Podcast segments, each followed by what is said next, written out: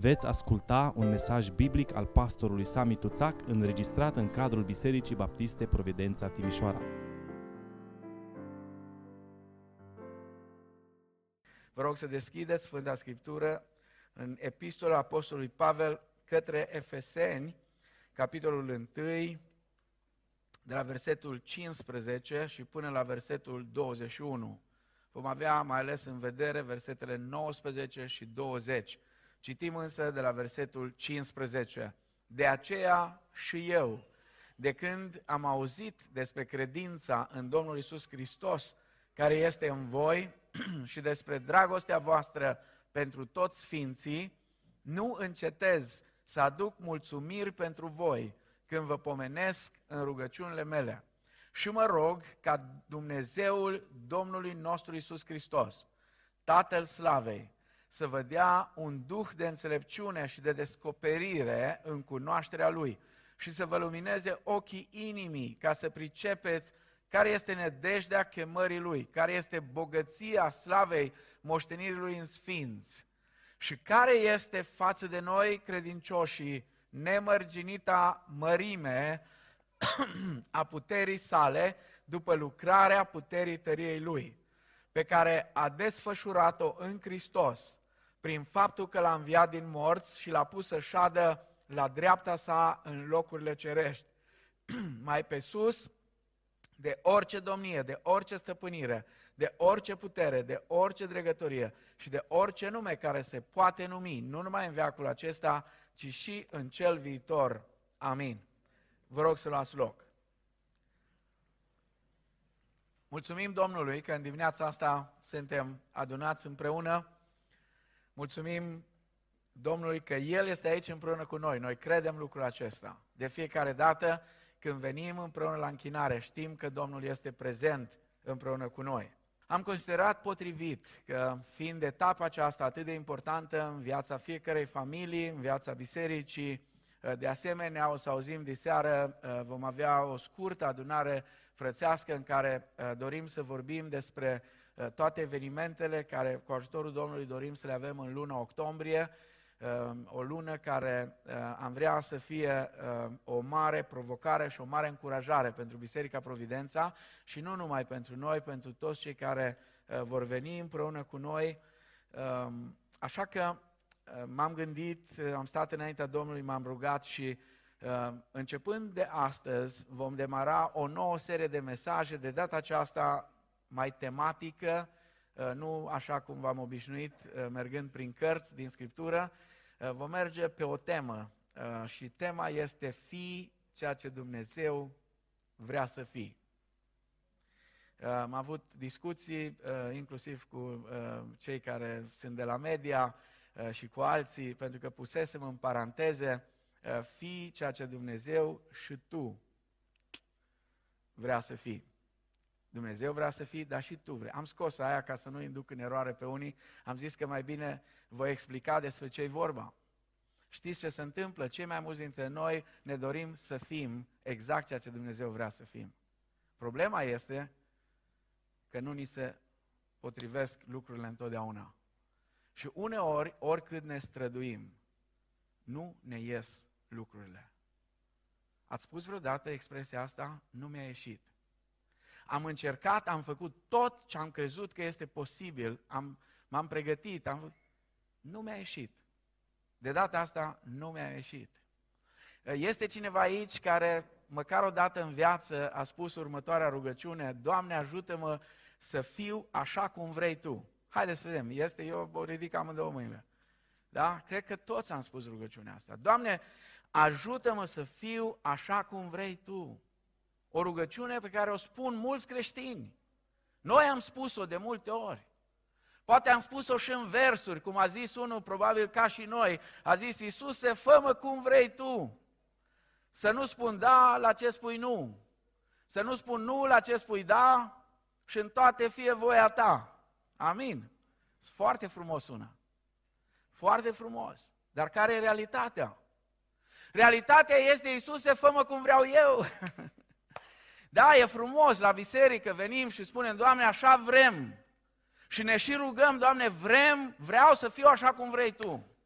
Și în următoarele 5 minute mă enervează soția, sau soțul, sau copiii, sau părinții, sau vecinul, sau găinile vecinului, sau eu știu cine, mă enervează. Și dintr-o dată uit că m-am rugat, Iisuse, fă cum vrei tu și sunt cum vreau eu. Să nu spun da la ce spui nu. Domnul să ne ierte de câte ori. Am făcut exact invers. Da, așa în versuri sună foarte frumos. Dacă știi să o și cânți, e și mai tare. Să nu spun nu la ce spui da. Nu pot că sunt ocupat. Domnul spune da, fiu un creștin implicat, nu doar un spectator. Vino la biserică ca să fii implicat, dar nu pot acum. Domnul zice, da, tu zici, da, da, Doamne, așa e, așa e. Foarte bine zici. Mă, ce bine zici, Doamne. Dar realitatea e alta. Și în toate fie voia ta. Da? Când cântăm, când spunem poezii de genul ăsta, sună foarte bine. Realitatea însă este alta. Noi toți avem o dorință de schimbare în mai bine. Însă ceea ce ne lipsește cel mai mult este puterea de schimbare. Mă uit uneori cât de mult ne zbatem în relațiile noastre, în familie, soțul cu soția, părinții cu copiii, în biserică, unii cu alții. Nu că nu am ști. Eu nu cred că un soț creștin nu știe cum ar trebui să se raporteze la soția lui sau o soție creștină nu știe cum ar trebui să se raporteze la soțul ei sau niște părinți creștini nu știu cum ar trebui să se raporteze la copiii lor și niște copii creștini care cresc în biserică care sunt binecuvântați, care sunt sub binecuvântarea lui Dumnezeu, pentru că atunci când copiii noștri cresc, noi de multe ori, bă, ce cu ăștia? Ei sunt sub binecuvântarea legământului pe care noi l-am încheiat cu Dumnezeu până când vor ajunge ei să încheie personal un legământ. Copiii ăia știu. Și noi toți știm. Problema este că nu avem puterea. Nu avem puterea să punem în practică. Citim în Scriptură despre roada Duhului. Și în seria asta de mesaje o să ne oprim foarte mult la ceea ce înseamnă roada Duhului. Am amintit în cealaltă serie despre lucrarea Duhului, persoana și lucrarea Duhului Sfânt, doar puțin despre roada Duhului. Citim așa, roada Duhului, din potrivă, este dragostea, bucuria, pacea, îndelunga răbdare, bunătatea, facerea de bine, credincioșia, blândețea, înfrânarea poftelor, împotriva acestor lucruri nu este legea. Și apoi ne uităm în viețile noastre. Și ce vedem? Ce vedem când ne uităm? Ce vezi tu când pui toată roada asta Duhului cu toate aspectele ei? Și te gândești, măi, cum mă raportez eu la ceilalți, la cei din casa mea, la cei din biserică, la ceilalți oameni? Cum mă raportez? Și vrem să ne schimbăm. Dar schimbarea nu vine dintr-o dată. Schimbarea nu vine dintr-o dată. Schimbarea cere timp. Și noi nu avem răbdare. Ne rugăm pentru răbdare, dar ne rugăm ca fratele ăla care se ruga, Doamne, dăm răbdare, dar dă-mi acum. Acum, Doamne, dăm răbdare. Nu, cere timp, timp schimbarea. Fii ceea ce Dumnezeu vrea să fii.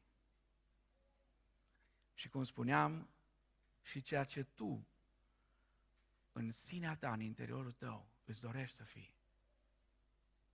Pentru că cei mai mulți dintre noi suntem frustrați de multe ori că nu suntem ceea ce ne dorim să fim. Noi în inima noastră ne dorim să fim exact ceea ce Dumnezeu vrea.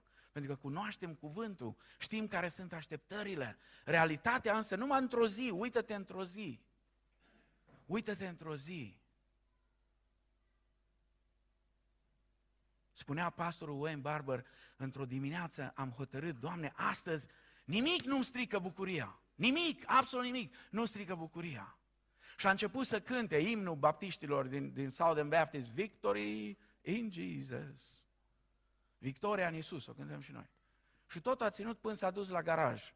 Și când a tras de ușa de la garaj, era ceva stricat și a venit ușa direct în cap. Și bineînțeles că a scos de pe gură ce nu a crezut că poate să scoată.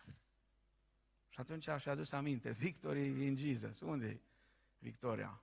Unde s-a dus Victoria? N-ați pățit asta niciodată? De nenumărate ori am pățit-o. Și știți ce se întâmplă exact atunci când îți propui Exact în dimineața aia, când te scoli la șase dimineața, sau eu știu la cât te scoli, toată lumea doarme în casă, îți iei Biblia, te pui pe fotoliu, citești din ea, te rogi și spui, Doamne, astăzi o să... Și exact în ziua aia, în ziua aia, când tu ți-ai hotărât așa, bărbatul tău se scoală cu fața cerșaf. Sau invers. Soția ta se scoală cu fața cerșaf și când iese din cameră îți aruncă o privire din aia de nu știu cum, sau copiii, eu știu ce fac, sau vecinul uh, și-a parcat mașina și nu poți să o scoți, și tot felul de lucruri. Toate se întâmplă. Și știți ce e interesant? Cele mai multe provocări se întâmplă exact atunci când ai hotărât astăzi, astăzi, voi fi un biruitor. Astăzi, Iisuse, voi fi exact ce vrei tu. Și apoi sunt întrebări cu care ne frământăm. De ce nu mă pot schimba? De ce nu mă pot schimba? De ce sunt atât de multe lucruri care le fac în același fel de multă vreme? Și ne învârtim exact ca pisica în jurul cozii, mereu și mereu, în aceleași chestiuni, în aceleași probleme. Exact de alea ne lovim. Cum să mă schimb? Ce anume îmi lipsește că nu reușesc să fac ceea ce aș vrea să fac?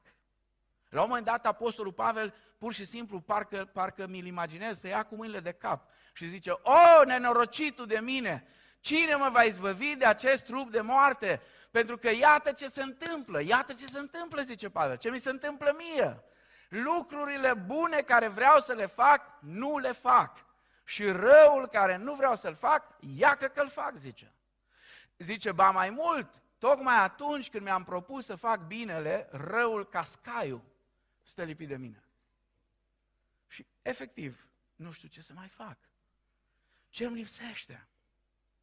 În ultima vreme căutăm cărți motivaționale și citim, e la modă asta. Mustesc amvoanele de predici motivaționale peste tot în lumea asta. În locul Evangheliei Harului, predici motivaționale, că oamenii din generația asta au nevoie mereu și mereu să-i gâdile ceva, să-i motiveze. Problema știți care este?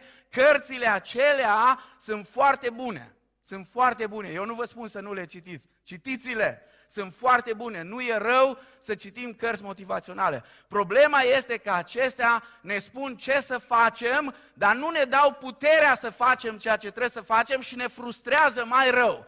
Pentru că atunci când știi ce trebuie să faci, când mai vine și ăla cu cartea și îți spune în șapte puncte sau în cinci sau în patru, fiecare cum are el obiceiul, și îți spune, uite, în punctele astea faci punctul 1, punctul 2, punctul 3, punctul 4 și ești frustrat. Ești frustrat. Și ajungi să crezi despre tine că ești cel mai prost creștin din lumea asta, cel mai slab, cel mai bun de nimic. Pentru că toate cărțile astea, oricât de bune ar fi, ele spun doar ce trebuie să faci, dar nu-ți dau puterea. Nu-ți dau puterea. Vreau să mă schimb, dar nu am putere. Ăsta e mesajul de astăzi. Până acum a fost doar introducerea temei. Vreau să mă schimb, dar nu am putere pentru asta. Unde găsim puterea de a ne schimba?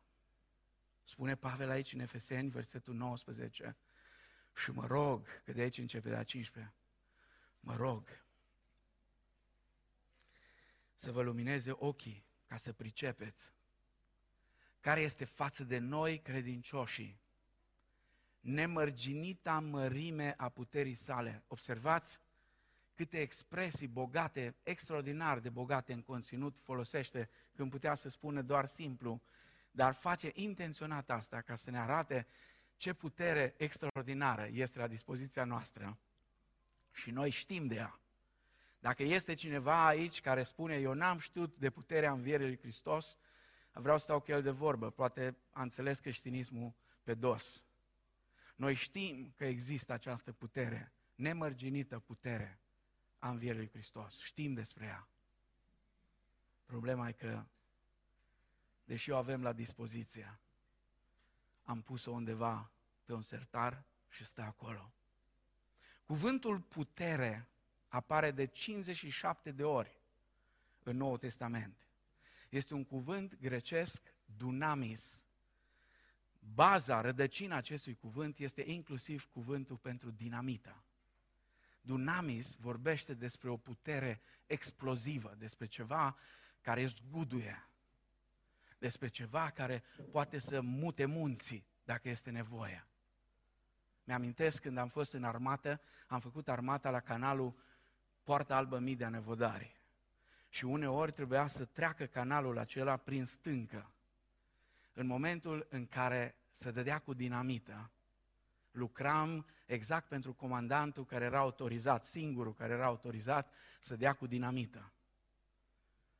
Lucram cu el în același birou.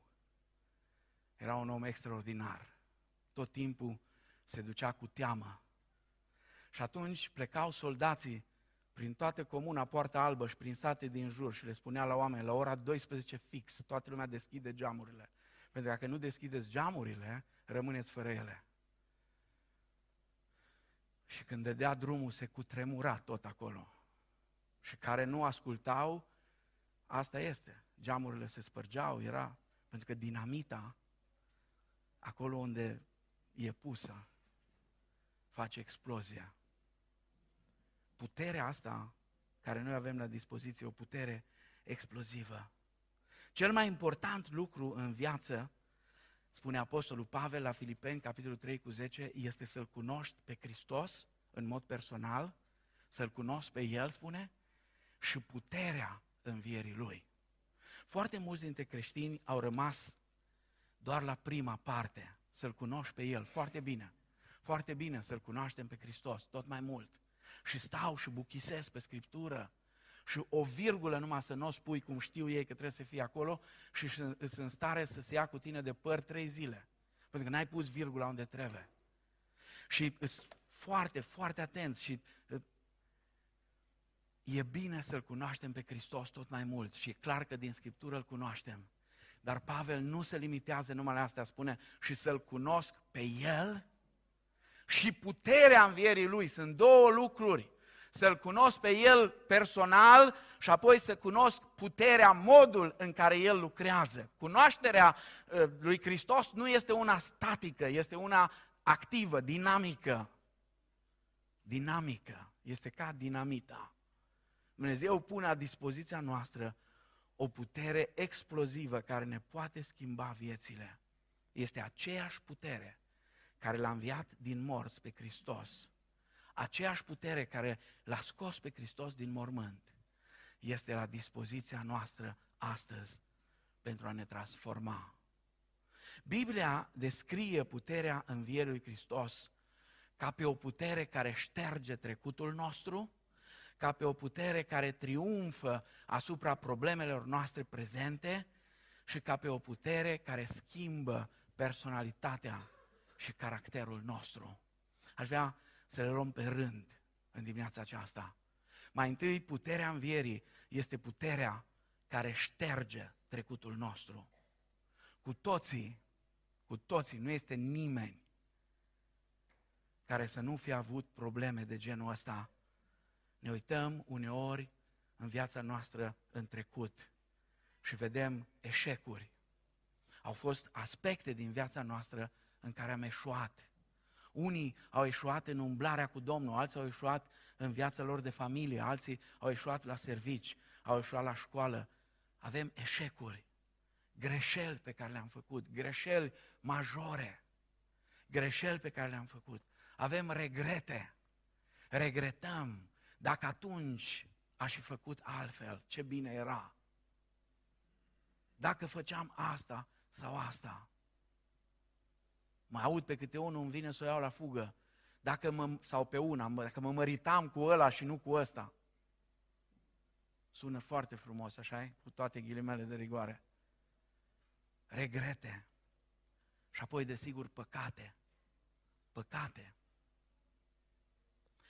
Dragii mei, ștergerea nu înseamnă negare, ca și cum n-ar fi existat vreodată. Nu, nu, toate astea sunt reale. Și vă dau un exemplu ca să înțelegeți. După ce Iacov, patriarhul Iacov moare, frații lui Iosif, frații lui Iosif, care l-au iubit atât de mult pe Iosif, încât l-au aruncat într-o groapă, au vrut să-l omoare, l-au vândut ca rob pe Iosif. Frații lui vin la el. Știi, tatăl nostru, înainte să moară, a lăsat cu limbă de moarte, să nu te porți cu noi cum ne-am purtat noi cu tine. Și îmi place de Iosif. Iosif e fantastic. Iosif este fantastic. Iosif este omul care îți arată cum să trăiești prin har în ciuda tuturor problemelor cu care te confrunți. Iosif îi iertase deja de mult. Iosif îi salvase, a fost un fel de Mesia pentru ei, un prototip al lui Mesia care urma să vină. Dar știți ce îmi place de Iosif? Când smiorcăiții ăștia, smiorcăiții ăștia care erau curajoși numai în turmă, toți la grămadă, dă cu el în groapă. Când au venit toți smiorcăindu-se acolo, știți ce le spune Iosif? Negreșit voi ați vrut să-mi faceți rău.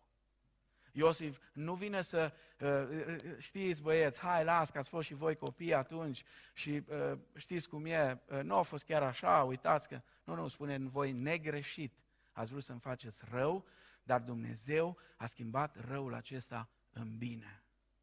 Iosif era gata să șteargă tot, dar asta nu însemna vreo negare. Nu înseamnă negare, ștergerea păcatelor, a greșelilor, a eșecurilor noastre, nu e negare, nu înseamnă că n-ar fi existat vreodată. Nu e ca în, în psihologia asta modernă, în care pentru toate tâmpenile care le faci, nu tu ești de vină, părinții îți de vină îți devină învățătorii de la școală, precis, nu te-au tratat cum trebuie. Tu ești un, un sfânt. Mare mirare că nu te-au pus ăștia pe pereții de la catedrală, cât ești tu de sfânt, ești cel mai extraordinar. Dar cu așa părinți, cum ai avut tu, și așa bunici, și așa învățători, și ăia de la școala duminicală, și păstorii de la biserică, și cine mai fi fost, toți nenorociții ăia pe lângă tine, de aia ai făcut prostii, dar tu ești extraordinar. Asta e acum la, la modă. Nu, nu despre asta e vorba. Ștergerea Ștergerea nu înseamnă negare, ca și când n-ar fi existat vreodată. A șterge înseamnă a elimina, înseamnă a neutraliza, înseamnă a face să dispară ceva care este real. Da, tu mi-ai greșit, dar eu șterg asta și nu mai vin vreodată să-ți amintesc. Nu mai vin vreodată să-ți amintesc despre asta. Poate că uneori ai spus, am spus-o și eu, nu-ți fă probleme, nu-ți mai bun ca tine. Am făcut atâtea greșeli, Doamne, îmi doresc să le pot șterge, pur și simplu, și să o iau de la început. Mulți dintre noi am spus asta. Eșecuri, probleme, decizii greșite. Toți am suferit de pe urma lor. Și știți ce e mai trist? Că uneori suferă și alții împreună cu noi pentru eșecurile noastre. Unde este problema majoră? Problema majoră este că unii creștini nu pot lăsa trecutul în urmă și permit trecutului lor să le limiteze oportunitățile prezente. Dacă n-aș fi făcut asta, dacă n-aș fi făcut asta, dacă n-aș fi făcut cealaltă, mereu sunt chinuiți de amintiri dureroase. Am greșit, spun unii. Ai spus-o și tu, ai spus-o. Am greșit și voi plăti pentru asta tot restul vieții. Dați-mi voie să vă spun o ilustrație. Eram la școală, școala generală, mâine începe școala, clasa 5-a, 8-a. Aveam un profesor de limba franceză, domnul Bretoteanu Valentin, așa se numea. Avea niște degete extrem de lungi, nu știu, cânta la pian, ținea mâna aici și avea un obicei să facă așa. Era foarte tacticos el. Și când întârziai la oră, Doamne ferește să întârzi la oră, el era foarte elegant așa, tu intrai pe ușă, ă, Bună ziua, domn profesor, știți, bunica a dormit pe pijamale, n-am putut să mă scol, eu știu, povești din astea, nu a venit trenul, nu a venit autobuzul. Și domnul Pretoteanu băga mâna aici și făcea cu degetele. Cine ești tu, măi? Ce vrei tu, măi? Când auzeam, făceam mic, mic, mic, mic, mic, mic și mă gândeam, Doamne, nu se deschide ușa să o iau.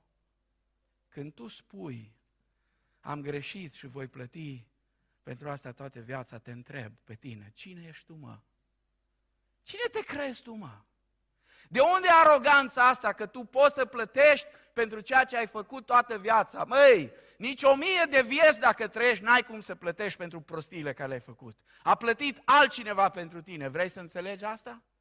A plătit altcineva. Cine te crezi? Cine te crezi de spui lucrul ăsta? Am greșit, o să plătesc pentru asta toată viața. Dumnezeu spune că nu trebuie să purtăm această povară apăsătoare a vinovăției. Pentru că ia uitați ce spune Apostolul Pavel că s-a întâmplat. Coloseni, capitolul 2, versetele 13 și 14. Pe voi care erați morți în greșelile voastre și în firea voastră pământească, neteată împrejur, Dumnezeu v-a adus la viață împreună cu El după ce ne-a iertat. Ce? Ce ne-a iertat? Cât a iertat? Ce? Spuneți!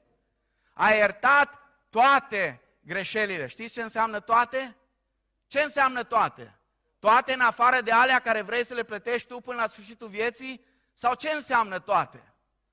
Toate înseamnă toate. Amin? A iertat toate greșelile.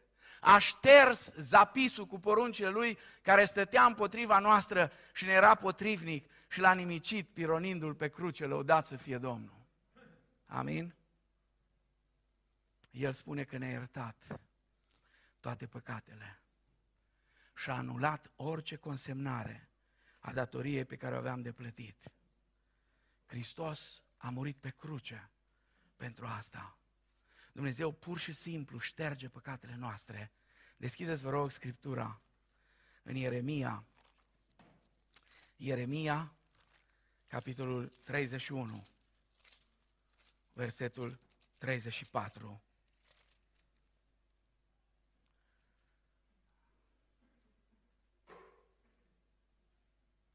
Niciunul nu va mai învăța pe aproapele sau pe fratele său zicând, cunoaște pe Domnul, ci toți mă vor cunoaște, de la cel mai mic până la cel mai mare, zice Domnul. Căci le voi ierta nelegiuirea și nu îmi voi mai aduce aminte de păcatul lor. Dumnezeu, cel atotputernic, Dumnezeu Creatorul, Dumnezeu susținătorul nostru, Dumnezeul acesta uită. Uită. Atunci când noi ne pocăim de păcatele noastre, când venim înaintea Lui și le recunoaștem și spunem, Doamne, astea sunt eșecurile mele, astea sunt greșelile mele, astea sunt deciziile mele proaste, astea sunt păcatele mele. Doamne, iartă-mă, curățește-mă, spală-mă în sângele Domnului Iisus Hristos atunci când noi ne pocăim, El alege să uite. Dumnezeul care știe tot alege să uite, să nu își mai aducă aminte. Iar la Romani, capitolul 8 cu versetul 1, Apostolul Pavel, după capitolul acela 7 în care este uh, atât de bulversat încât strigă, o, nenorocitul de mine. Capitolul 8 cu versetul 1 spune, acum, dar nu mai este nici o osândire pentru cei ce sunt în Hristos Isus. Cum a fost posibil asta? Evanghelia după Ioan, capitolul 19, cu versetul 30, spune că Isus, înainte să-și dea Duhul, a strigat pe când se lăsa întunericul acela, s-a sfârșit. S-a sfârșit. Cei care au scris Evanghelie în limba greacă, Domnul Iisus vorbea în aramaică, au scris și au preferat să folosească cuvântul tetelestai, adică s-a plătit din plin toate facturile noastre. Da? Nu ți-ar plăcea așa când ai o factură, băi, mi-a venit o factură, o factură 30.000 de euro era factura asta. Și să-ți vină factura, să scrie pe ea, e plătită. Hai de mine. Ieri am luat un sacou pe mine care nu l-am mai îmbrăcat de mult. Când bag mâna în buzunar, extraordinar. Știți, mai găseam așa câte un leu, câte doi, câte cinci. Dar erau cam mulți bani acolo. O bagnotă, dar mai mare așa. Așa de fericit am fost ca un copil mic. Că am luat sacoul ăla pe mine. L-am găsit acolo. Plătit din plin. El a plătit totul. Iisus a fost răstignit pe cruce ca să încetăm să ne tot văităm și să ne tot condamnăm pentru păcatele noastre. Dacă ne mărturisim păcatele, El este credincios și drept să ne ierte păcatele, să ne curățească de orice nelegiuire. Și apoi spune, voi lua nelegiuirile voastre și le voi arunca în marea uitării, în adâncul mării. Spunea cineva, Dumnezeu ia păcatele noastre toate, le aruncă în adâncul mării și apoi scrie o pancartă, pescuitul interzis. Pescuitul interzis. De ce să pescuiești mereu în ape interzise? De ce? Ca să fii mereu frustrat? Să ajungi la concluzia că viața creștină e o viață în care toată ziua te frămânți și toată ziua ești nenorocit, abia te târăști. Oare pentru asta? Oare pentru asta? Auziți ce spune Pavel în Filipeni de data asta? Filipeni, capitolul 3, versetele 13 și 14. Fraților, eu nu cred că l-am apucat încă, dar fac un singur lucru, uitând ce este în urma mea și aruncându-mă spre ceea ce este înainte, alerg spre țintă pentru premiul chemării cerești al lui Dumnezeu în Hristos Iisus. Nu poți să alergi spre țintă. Nu poți. Nu poți să alergi pentru premiul chemării cerești dacă nu faci înainte ceea ce spune Pavel. Arunc totul, uit totul, las totul în urma mea și mă arunc spre ceea ce este înainte, spune Apostolul Pavel. Noi suntem cei care putem scurcircuita puterea lui Dumnezeu din viețile noastre, necrezând că Dumnezeu ne-a iertat cu adevărat sau alegând să nu ne iertăm pe noi înșine. Nu poți să-mi iert asta niciodată. Din nou te întreb, cine ești tu, mă? Ce vrei tu, mă? Cine te crezi? Cine te crezi tu că tu nu-ți ierți asta niciodată? Cine te crezi? Nu poți să-mi iert asta, serios. Ești creștin și nu poți să-ți ierți asta? Adică Dumnezeu spune că te-a iertat și tu ești mai tare ca Dumnezeu, te-ai pus în locul Lui? Puterea lui Dumnezeu șterge trecutul nostru. De asemenea, puterea învierii, în al doilea rând, puterea învierii este puterea care triumfă asupra problemelor noastre prezente. Cu toții avem probleme. Fac parte din trăirea într-o lume căzută. Știu doar câțiva oameni din Timișoara care nu au probleme. Ei locuiesc fie pe calea Șagului, fie pe Rusu Șirianu, fie între vii, eh, fie chiar acolo la mine în Mehala, în câteva locuri. Sunt oamenii care stau în cimitire. Ăia, niciunul din ei n-au probleme. Ăia acolo, sub 2 metri sub pământ, care sunt acolo. În rest, toți avem probleme, doar ăia nu au. Ceea ce contează însă este atitudinea. Atitudinea pe care o adoptăm față de probleme. Ce se întâmplă când încercăm să rezolvăm toate problemele prin puterile noastre proprii? Am probleme cu asta. Am probleme. Mă confrunt cu situația asta. Sunt sub presiune. Și trebuie să fac ceva. Știți ce se întâmplă când încercăm noi cu puterea noastre? Suntem obosiți tot timpul. Tot timpul suntem obosiți. Suntem frustrați.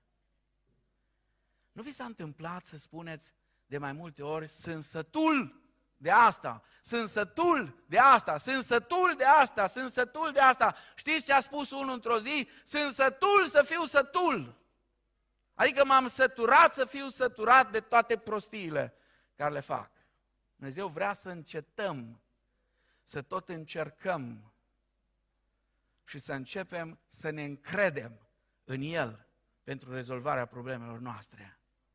Viața mi-a scăpat de sub control spun unii, sunt o victimă a, a, a, a circumstanțelor prin care trec. A venit un frate necăjit într-o zi la păstor și păstorul a văzut că e agitat. I-a zis, frate, ce faci? Frate, sunt sub presiune, sunt sub presiune. Păstorul a zis, cine te-a pus să te bagi acolo?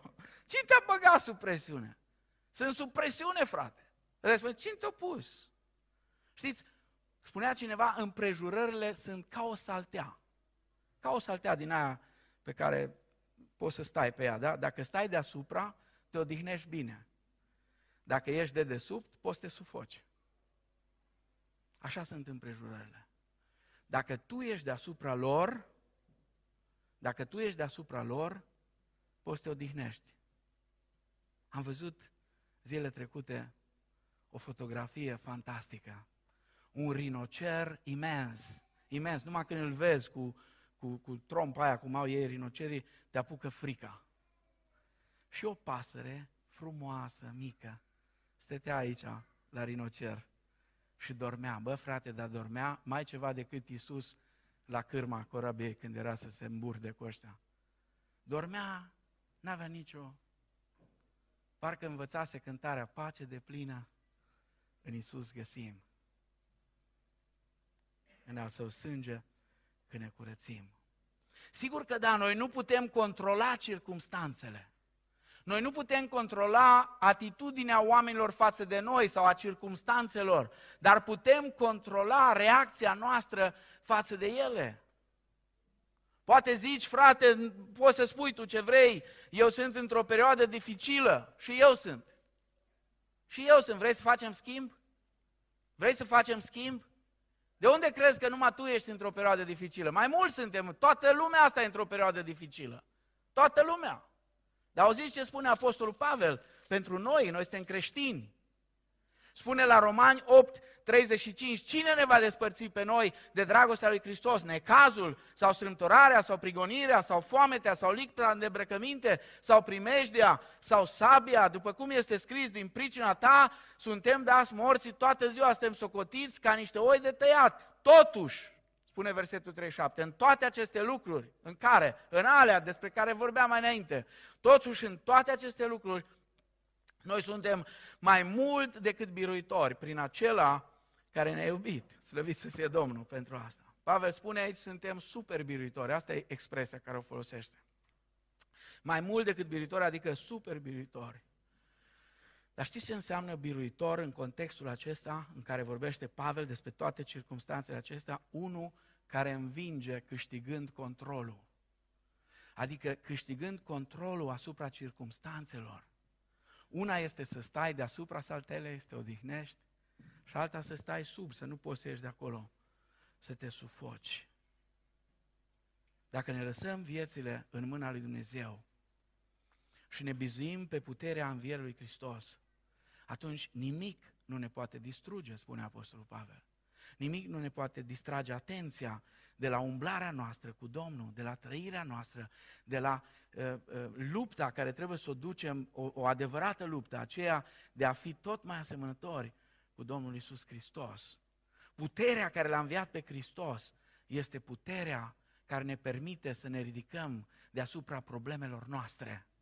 Vă dau un exemplu fantastic, Faptele Apostolilor, capitolul 4, prima mare opoziție împotriva bisericii primare, împotriva apostolilor, prima opoziție serioasă, întâmpinată de către apostoli în vestirea Evangheliei. Parlamentul, Sinedru, îi cheamă și le spune să nu mai vorbiți în numele lui Isus. Îi bate bine și le dă drumul acasă. Să nu mai vorbiți că pățiți la fel.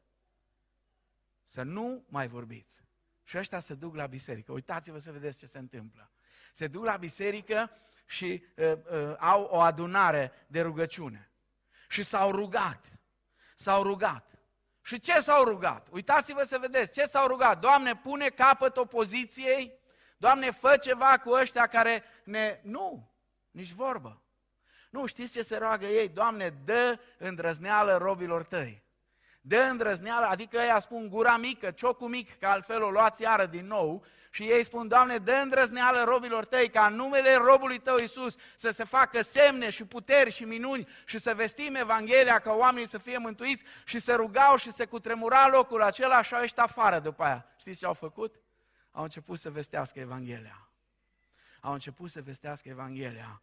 Au cerut de la Dumnezeu ca Dumnezeu să le dea îndrăzneală supranaturală în ciuda opoziției. Și versetul 31 din faptele 4 se spune că Dumnezeu le-a dat ce au cerut.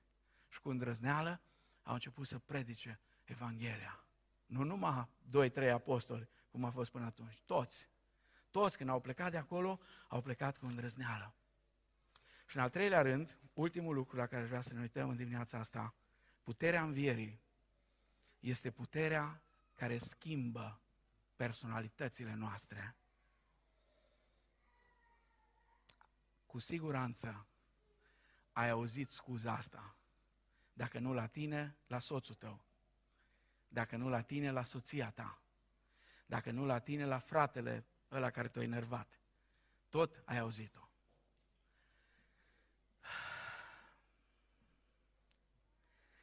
Pur și simplu, așa sunt eu. N-ați auzit asta? Ăsta sunt eu! Vorba fratelui Cure Sivion. Ăsta e Cure, nu vă place, altul mama nu mai face. Dar bine, Cure a zis un alt context, mult mai fain. O să vă spun odată când avem conferințe de familie pentru cei care își caută soții, fratele Cure era cel mai bun la chestiile astea. L-a trimis pe unul din Arad să meargă la Constanța să o găsească pe Minerva. Și a căutat omul o zi întreagă și n-a găsit-o. În fine, N-ați auzit niciodată expresia asta? N-ați folosit-o niciodată? Stă pur și simplu, în, așa sunt eu. Tot timpul întârzi. Ăsta sunt. Eu tot timpul întârzi. Stă în caracterul meu să gafez mereu, să se izbucnesc așa dintr-o dată. Așa sunt eu, așa a fost tata, așa a fost bunicul. Noi toți am fost așa ă, temperamentali. Toți, toți am fost așa. Cu toții suntem conștienți de limitările personalităților noastre care trebuie să se schimbe. Și în sinea noastră chiar vrem. Ăia care mereu întârzie în sinea lor își doresc să nu mai întârzia. Ăia care izbucnesc se gândesc, mă, ce bine era dacă nu izbucneam așa. Și chiar ne dorim. Chiar, chiar facem eforturi. Dragii mei, Dumnezeu folosește un proces simplu în doi pași pentru a ne schimba. Primul pas se numește nașterea din nou. Nașterea din nou este primul pas. Fără naștere din nou nu există schimbarea personalității. Dar aici sunt oameni care am experimentat majoritatea dintre noi nașterea din nou. Și Apostolul Pavel la 2 Corinteni 5 cu 17 spune dacă este cineva în Hristos, este o creație nouă sau o zidire nouă, cele vechi s-au dus, iată că toate lucrurile s-au făcut noi. Dacă vrei cu adevărat o schimbare în viața ta, în personalitatea ta, în tot ceea ce ești tu, în caracterul tău, nu funcționează fără nașterea din nou. Ăsta este primul pas. Dacă nu l-ai făcut încă, te invit în dimineața asta cu toată seriozitatea.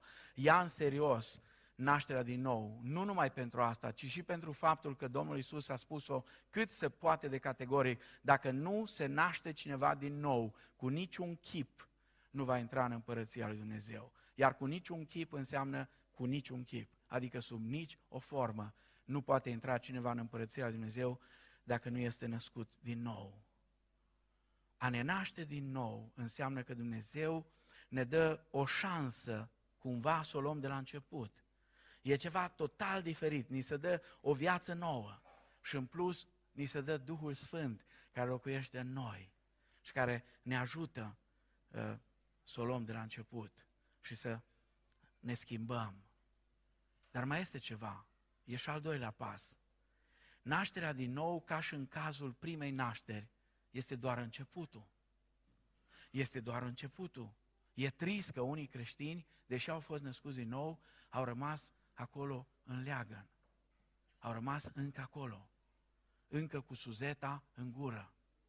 Încă uh, o țin și nu o lasă. Nu, nu fără suzetă, nici la biserică nu vin. Nu se poate fără suzetă. Da? Uh, viața asta cu Domnul Isus Hristos începe cu nașterea din nou, dar nașterea din nou este urmată de un proces, de o viață. De aceea Apostolul Pavel le spune romanilor, în Romani 12 cu 2, zice, să nu vă potriviți chipului veacului acestuia, ci să vă prefaceți continuu. Eu, în limba greacă, spune, fiți transformați continuu, e, e, e un prezent continuu să vă prefaceți prin înnoirea minții voastre, ca să puteți deosebi bine voia lui Dumnezeu, cea bună, plăcută și perfectă sau desăvârșită. E un proces de o viață, tot timpul să vă prefaceți. Atunci când Duhul deține controlul vieților noastre, El produce acea roadă a Duhului despre care vorbeam la început și asupra căreia ne vom uita mult în mesajele acestea în duminicile următoare. Acum, dacă ai în minte calitățile acelea, aspectele acelea legate de roada Duhului, dacă cumva s-a uitat, le mai citesc o dată. Roada Duhului, din potrivă, este dragostea, bucuria, pacea, îndelunga răbdare, bunătatea, facerea de bine, blândețea, înfrânarea poftelor. Împotriva acestor lucruri nu este lege. Dă voie să te întreb ceva și fii sincer. Fii sincer. Ai putea să faci o listă cu creștinii pe care tu îi cunoști, care demonstrează aceste calități? Ai putea să scrii pe o listă, ăștia sunt creștinii pe care eu îi cunosc, care demonstrează calitățile acestea. Și după ce ai făcut lista asta, mai fă una. Câți dintre cei care te cunosc ar spune despre tine că te-ar trece pe lista lor? Câți dintre cei care te cunosc ar spune că te caracterizează aceste calități? Adevărul trist, știți care este? Poate nu ne place, nici mie nu-mi place, credeți-mă că nu-mi place. Dar ăsta e adevărul trist. În loc să iubim pe alții, suntem adesea neiubitori. Neiubitori. Suntem exact ca vameșii care iubesc pe cei ce iubesc, spune Domnul Isus. Și vameșii și curvele pot să facă asta, spunea Domnul Isus fariseilor și cărturarilor cu care vorbeau. Dacă iubiți doar pe cei ce vă iubesc, asta oricine poate să o facă. Oricine. În loc să iubim pe alții, suntem neiubitori. În loc să fim de, plini de bucurie, adesea suntem niște învinși, niște descurajați, depresivi chiar. În loc să experimentăm pace, ne simțim apăsați, ceva ne apasă.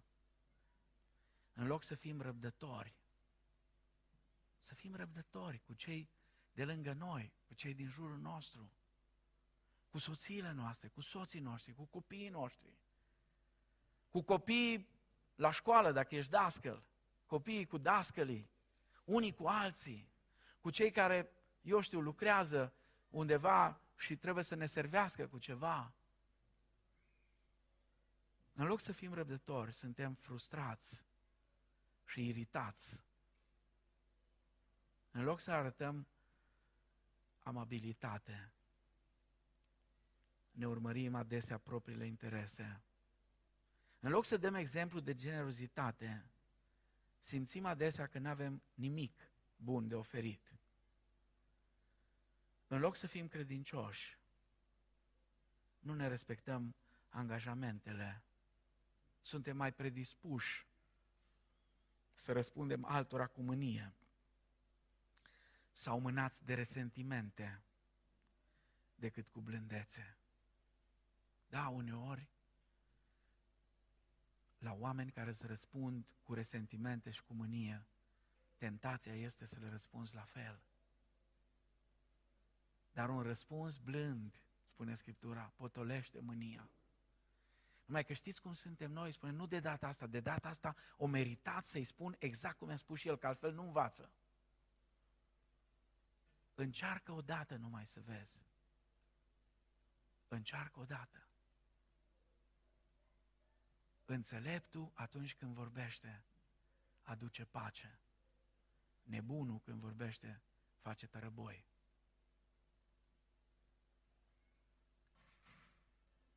În loc să pre- practicăm autocontrolul, lăsăm ca viețile noastre pur și simplu să se năruie.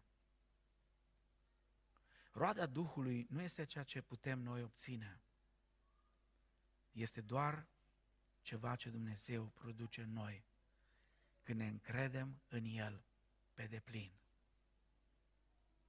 dă voie să închei și să spun în dimineața asta, cu toată seriozitatea, doar un singur lucru te va împiedica să te schimbi. Pe tine și pe mine deopotrivă. Doar un singur lucru te va împiedica să te schimbi și să devii persoana pe care atât tu cât și Dumnezeu doriți să fii. Și nu e diavolul ăsta.